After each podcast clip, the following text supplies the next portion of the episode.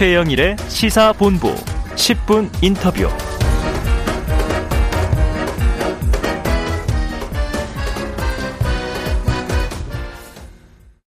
사랑하는 국민 여러분, 지난 일주일 기다리고 지켜보았습니다. 더 이상의 무의미한 과정과 시간 정리하겠습니다. 제 제안을 받은 윤석열 후보는 일주일이 지나도록 가타부타 아무런 대답이 없었습니다. 오히려 제1야당의 이런저런 사람들이 끼어들어 제 단일화 제안의 진정성을 평화하고 왜곡시켰습니다.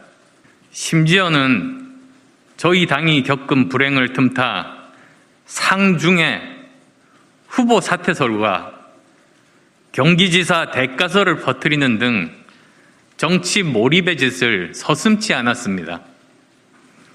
비록 험하고 어렵더라도 저는 제 길을 굳건하게 가겠습니다. 어떤 상황에서도 불의와 타협하지 않고 손해를 보더라도 바른 길을 가겠습니다. 최영일의 시사본부, 최영일 평론가가 휴가 간 사이 오늘 진행 맡은 저는 강유정입니다. 화제 이슈를 짚어보는 10분 인터뷰 시간입니다. 국민의당 안철수 대선 후보가 어제 윤석열 국민의힘 후보와의 단일화 결렬을 선언했습니다. 제 길 굳건히 가겠다라며 대선 완주 의사를 밝혔는데요. 국민의당 선대위 최진석 상임선대위원장과 관련 얘기 나눠보겠습니다. 위원장님 안녕하세요. 안녕하세요. 네, 많이 바쁘시죠? 예, 바쁩니다. 네. 지난주 안타까운 사고가 있었습니다. 예. 장례 마무리하고 다시 선거운동 복귀하셨는데요. 예. 마음도 참 불편하셨을 듯하고, 그렇다면 이제 다시 어떤 마음으로 좀 선거운동에 임하고 계신지요? 뭐 마음이 따로 있겠습니까? 또 열심히 선거운동 해야겠다는 마음인데, 그 마음 뒤편에는 항상 그 돌아가신 두 분을 애도하고, 그다음 아직도 병원에 계시는 분의 쾌유를 빌고, 또 다른 버스에서 또 네. 어떤 그 이상 증세를 느끼셨던 네. 분들에게 위로를 전하고 또 사과의 말씀을 마음을 갖는 거, 예, 그런 자세로 선거운동에 임하고 있습니다. 네. 안철수 후보께서 이제 재개한 선거운동의 첫 행보가 코로나 의료봉사를 택하셨습니다. 어떤 의미가 있을까요? 지금 우리나라에서 가장 큰 문제 중에 하나고, 또 그 문제를 해결하는 능력을 가진 후보임이 분명하고, 그렇기 때문에 국가의 가장 중요한 문제를 해결하는 적임자다라는 것을 표현하기 위해서 그러시지 않았을까요? 네. 아무래도 이제 의사시기도 하셨으니까. 그렇죠. 예, 네. 예. 안철수 후보께서 어제 오후 기자회견 열었습니다. 일주일 넘도록 윤석열 국민의힘 후보 답이 없다, 소모적인 단일화 논쟁 이제 접겠다라고 밝혔습니다. 이 배경이 어떤 걸까? 이런 결단이 나오기 쉽지 않았을 텐데 배경에 대해서 좀 여쭤보겠습니다. 근데 그 배경은 지금 사회자님께서 예, 말씀하신 데 다 들어있는 것 같아요. 네. 그러니까 진정성 있는 제안을 했음에도 불구하고 그 제안에 대한 그 후보의 어떤 그 답변이 오지 않았고, 네. 그다음에 그 과정에서 또 많은 그 안철수 후보께서는 기자회견에서 그 몰입해라고 표현하셨는데 네. 그런 일들이 계속 생기고, 그러니까 그 후보께서는 그 단일화에 의사가 없다. 네. 설령 의사가 있더라도 이것은 어떻게 그 굴욕, 그 제야 발현은 네.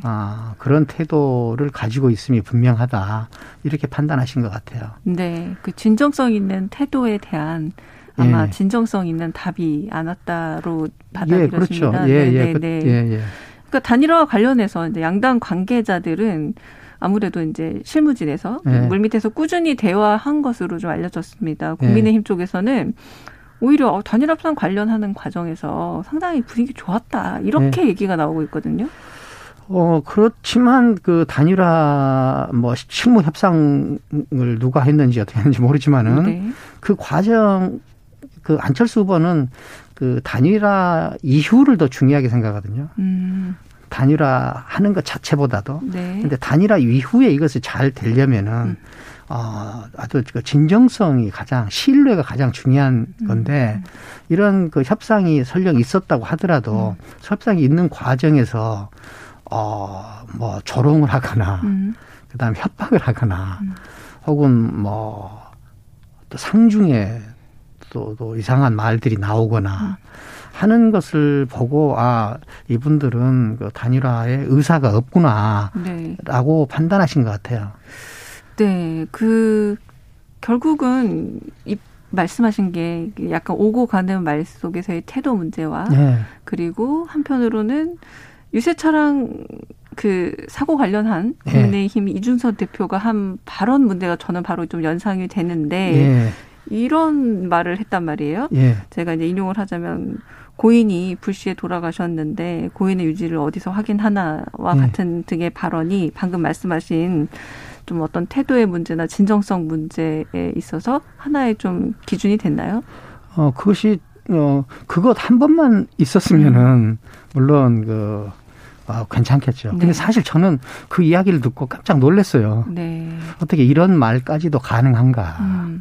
이 정치라는 것은 주목으로 하지 않고 말로 하는 게 정치거든요. 이렇게 그 말의 수준과 깊이가 그 정치의 수준과 깊이를 나타내는데 네. 아, 이런 말까지 통용될 정도로 그것도 공당의 대표 입에서 나올 정도로 우리 정치는 이렇게 이 정도까지 됐는가 하는 생각을 하면서 이렇게 깜짝 놀랐어요. 그런데 그 전에도 그 이 협상 파트너라면은 그러니까 사퇴를 하라고 하거나 네. 그다음에 또 뭐 도지사직을 한다거나 네. 막 이런 말들을 할 수 없지 않겠습니까? 네. 예, 그러니까 이게 정치 공학적이고 기능적인 면에서는 이런 방식으로 하는지 몰라도 이 안철수 후보는 이런 그 신뢰가 튼튼하지 않은 상태에서 이루어지는 어떤 협상도 의미가 없다. 그리고 그 설령 그것이 협상이 순조롭게 되었다고 하더라도 협상 이후에 건강한 진행은 불가능하다라는 생각을 가지고 계세요. 그 기본적 자질도 말씀하셨는데 그러면 아무래도 이준석 대표가 공개 사과를 한다거나 예. 뭐 대표직 사퇴 뭐 예. 이런 식의 대응이나 혹은 반응도 좀 필요하다고 보시나요? 그걸 지금 제가 뭐 예단하기는 어렵지만은 네네네. 어떤 그 앞에 있는 그 문제들을 네. 제거하고 그다음에 그 진정성을 표현하는 그것은 굉장히 필요하지 않겠습니까? 네. 예, 예. 그렇게 해가지고 네. 협상이 다시 재개될 것이다, 줄 것이다까지는 네. 제가 말할 그 입장이 아니고 네, 네. 네. 필요할 듯 보인다. 그런데 네. 안 후보께서 당초 여론조사 방식의 단일화를 제안했을 때부터 네. 국민의힘에서는 그 방식에 응하지 않을 걸 알고 제안한 네. 거다. 그러니까 애당초 단일화 하지 않겠다는 단일화 제안이다라는 평가도 있었고 정치관리각에서 당연히 좀 아니다라고 말이 있었는데 어떻게 생각하시나요?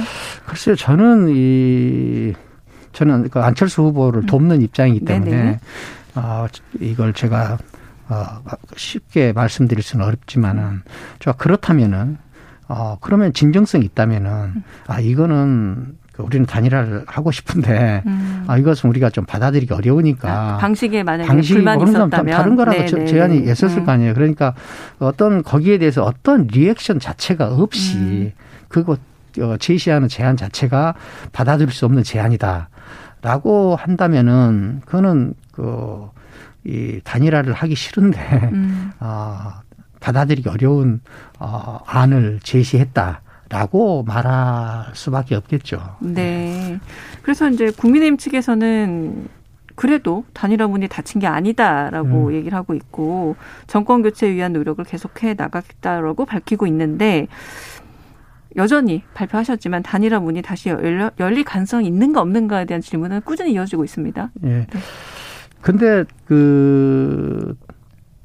안철수 후보가 전번 기자회견에서도 말했거든요. 뭐냐면은 이 혁신 과제와 정책 비전을 먼저 합의하고 네.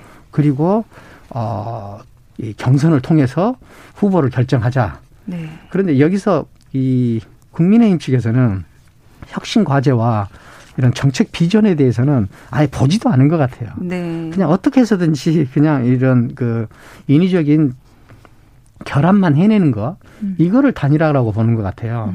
그러니까 어떻게 보면은 기능적이고 권력적인 연합을 단일화라고 생각하시는 것 같은데, 안철수 후보는 혁신 과제와 이 정책 비전을 더 중요하게 생각하거든요. 그러니까 혁신 과제와 정책 비전을 더 중요하게 생각한다는 것은 뭐냐면은 단일화 이후를 생각한다는 거거든요. 네. 그러니까 이 그 단일화를 보는 시각 자체가 조금 다른 점이 있지 않은가라는 네. 생각도 해요. 그냥 이 권력연합, 그다음에 기능연합, 이것을 단일화라고 보는 것 같고, 안철수 후보는 비전연합, 정책연합을 단일화라고 보는 것 같아요. 근데 여기서 이제 접근하는 태도에 따라서, 그걸 보는 방식에 따라서 태도가 달라지는 것 같다. 저는 그렇게 봅니다. 네. 말씀하신 이제 혁신과제, 핵심과제, 그리고 정책 비전을 잘 보여줘야 할 텐데, 최근 여론조사 추이를 보자 하니 한때 10% 중반까지 치솟았던 안철수 후보 지지율이 좀 주춤하는 모양새입니다. 예, 예. 현재 판세나 민심 어떻게 보고 계신가요? 제가 선대위원장 오고 나서 이 지지율이 더 올라야 되는데 저 떨어져서 제가 아주 죄송스럽습니다. 네. 그런데 제가 그 외부에 있다가 정치에 와서 보니까 아직도 그 양당 기득권 구조가 네. 아주 견고한 것 같아요. 네. 그것을 새정치라는 기치를 걸고 그 기득권 권력을 뚫고 들어가는데 좀 우리가 부족했던 것이 아닌가. 그 견고한 벽과 네. 그다음에 우리의 그 노력이 그 좀 이렇게 효율적이지 않은 점, 이 두 개가 함께 있는 것 같습니다. 네. 예. 그 이제 견고한 벽을 뚫어야 할 텐데요. 이제 예. 대선이 2주 남짓 남았습니다. 예. 이제 선대위 차원에서는 그 벽을 뚫기 위해, 그러니까 표심을 공략하기 위한 방향성을 좀 어떻게 잡고 계신지요? 그 방향성을 지금 새로 잡고 하는 정도로 시간이 넉넉한 것 같지는 않고요. 어쨌든 지금 우리가 하고자 하는 것, 부민 강국의 선도국가로 가야 된다라는 대한민국이 가야 할 길에 대해서 계속 강력하게 좀 호소하고 설득하는 그 방법밖에 없는 것 같아요. 지금. 네. 예. 그렇다면 오늘 대선 후보 TV 토론이 매우 중요할 듯합니다. 이제 부민 강국 선진 국가라고 말씀하셨는데, 안 후보의 TV 토론 전략을 어떻게 잡고 계신가요? 안 후보의 TV 토론 전략은, 안 후보는 이 정책적으로는 굉장히 준비가 잘 되어 계신 분이에요. 네. 우리가 첫 번째 TV 토론에서도 연금 개혁으로 합의를 이끌어내는 성과를 내셨잖아요. 지금까지 TV 토론에서 어떤 아젠다에 관해서 그 합의를 이뤄낸 성과를 보여준 후보는 아직까지는 없었잖아요. 안 후보는 그걸 해냈거든요. 그처럼 지금도 이 정책에 관한 인식과 숙지는 안 후보가 굉장히 단단하게 계신다. 그러니까 이거를 좀 더 잘 표현하는데 집중하시면 될 것 같다. 그렇게 생각합니다. 네. 네. 이재명 민주당 후보 연일 좀 통합정부 강조하는 행보를 보이고 있습니다. 네. 혹시 더불어민주당이 구체적으로 통합정부 제의를 해온다면 네. 좀 이 논의에 대한 고려해볼 의향, 여지 있습니까? 그건 저는 제가 그것을 어떻게 대답할 수 있는 입장은 아닌 것 같고요. 네. 이건 아마 그 후보께서 대답을 하셔야 될 텐데, 네. 예, 저는 어떻게 대답을 할 수가 없겠습니다. 네. 예, 예. 그러니까 후보가 결정하는 문제다. 예, 예, 예. 네, 이번 대선을 역대 최악의 대선이다라는 평가도 있고, 시대정신, 이데올로기도 없다, 이런 비판 목소리가 많습니다. 최 위원장께서는, 제가 책도 많이 읽었었는데 오랫동안 학계 몸담은 원로 철학자이시기도 합니다. 철학자로서 바라보는 이번 대선은 좀 어떤 모습일까요? 우리나라는 정치가 김대중 대통령 이후로는 계속 추락하고 있는 추세를 보이고 있거든요. 그러니까 김대중 대통령 때까지는 최선을 선택하는 선거를 하다가, 그다음에 차선을 선택하는 선거를 하다가, 지금은 차악을 선택하는 선거까지 추락했거든요. 이 정치의 추락은 그 국가의 운명에 상당히 의미가 큽니다. 왜냐하면은 경제가 정치를 키우기는 시간이 많이 걸려도 정치가 경제를 망가뜨리거나 혹은 또 키우는 이 속도는 훨씬 더 빠르거든요. 그러니까 저는 지금 우리나라에서 정치에서 일어나는 혹은 그 일들 중에서 정치가 가장 추락한 모습을 보이고 있다. 가장 추락한 모습을 보이는데 이 가운데서도 가장 인격적으로 가장 건강하고 가장 미래적인 후보는 오히려 아무런 관심에서 지지율에서 많이 낮은 상태다. 이것이 우리나라가 지금 어디에 있는가를 상당히 많은 부분 보여주고 있다. 그다음에 공당의 그 대표께서 하시는 말씀도 정치의 추락 현상을 마치 그 재촉이나 하는 것 같이 이렇게 말씀을 하시고 그래서 저는 이 정치 외부에 있다가 들어온 사람 입장에서 봤을 때 굉장히 조짐이 안 좋다. 우리나라는 우상향으로 상승할 것이냐, 우하향으로 하락할 것이냐 하는 변곡점에 있거든요. 네. 그런데 이 변곡점에 있는데 지금 우리가 하고 있는 이런 모습들을 보면은 우상향으로 상승하는 길보다는 우하향으로 추락하는 길로 가려고 하고 있는 것이 아닌가. 그래서 네. 저는 우리가 뭐 희망을 이야기해야 되겠지만 정치 상황을 놓고 보면은 희망을 얘기하기에는 상당히 버거운 상황이다. 자, 그럼 마지막으로 그런 상황에서 안철수 후보가 대통령으로 적임자인 이유 좀 짧게 말씀해 주신다면. 안철수 후보가 일단 가장 건강한 후보예요, 인격적으로. 그다음에 가장 미래적이에요. 네. 우리가 미래를 이야기하면 AI, 뭐 메타버스, 그다음에 뭐 인터넷, 뭐 이렇게 그다음에 생명공학, 팬데믹도 그 안에 들어가겠죠. 그런데 이런 그 미래적 그 주제들하고 가장 잘 어울리는 주제 그 후보는 안철수 후보밖에 안 계시죠. 예, 예. 네, 알겠습니다. 오늘 여기까지 듣겠습니다. 지금까지 국민의당 선대위 최진석 상임선대위원장과 함께 이야기 나눠봤습니다. 감사합니다. 네, 감사합니다. 네.